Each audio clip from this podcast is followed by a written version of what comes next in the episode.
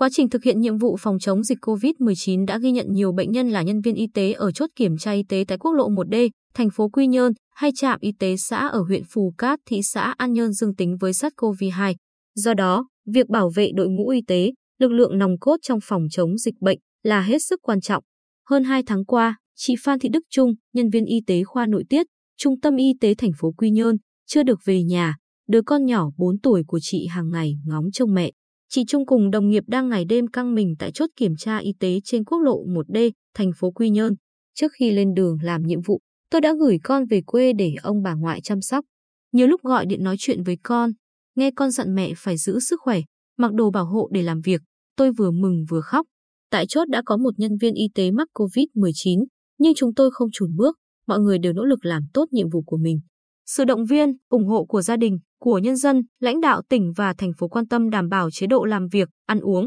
sinh hoạt là nguồn động lực lớn để chúng tôi yên tâm công tác. Bệnh viện Đa khoa tỉnh hiện đang điều trị 7 bệnh nhân COVID-19 thuộc nhóm trung bình nặng. Ngoài nhân lực điều trị bệnh nhân COVID-19 tại khoa truyền nhiễm, bệnh viện thành lập thêm tổ công tác gồm 9 bác sĩ, 27 điều dưỡng ở các khoa hồi sức cấp cứu, nội, nhi để đảm bảo nguồn nhân lực luân phiên điều trị khi số bệnh nhân tăng cao. Mỗi kíp trực có một bác sĩ và 2 đến 3 điều dưỡng tham gia điều trị trong 15 ngày, sau đó sẽ được cách ly theo dõi tại bệnh viện và thay thế kíp trực khác. Bác sĩ chuyên khoa 2 Phạm Châu Duy, trưởng khoa truyền nhiễm, Bệnh viện Đa khoa tỉnh, chia sẻ, làm việc trong môi trường có nguy cơ lây nhiễm cao, chúng tôi phải tuân thủ các quy trình về cách mặc, tháo đồ bảo hộ, kiểm soát nhiễm khuẩn để bảo vệ mình và đồng nghiệp. Cuộc chiến chống dịch COVID-19 còn dài và chưa biết khi nào kết thúc, chúng tôi phải chung sức, đồng lòng để thực hiện nhiệm vụ. Theo tiến sĩ bác sĩ Võ Bảo Dũng, Phó Giám đốc Bệnh viện Đa khoa tỉnh, bệnh viện trang bị đồ bảo hộ đạt chuẩn cấp 4 cho đội ngũ y bác sĩ như khẩu trang N95, mặt nạ chống giọt bắn,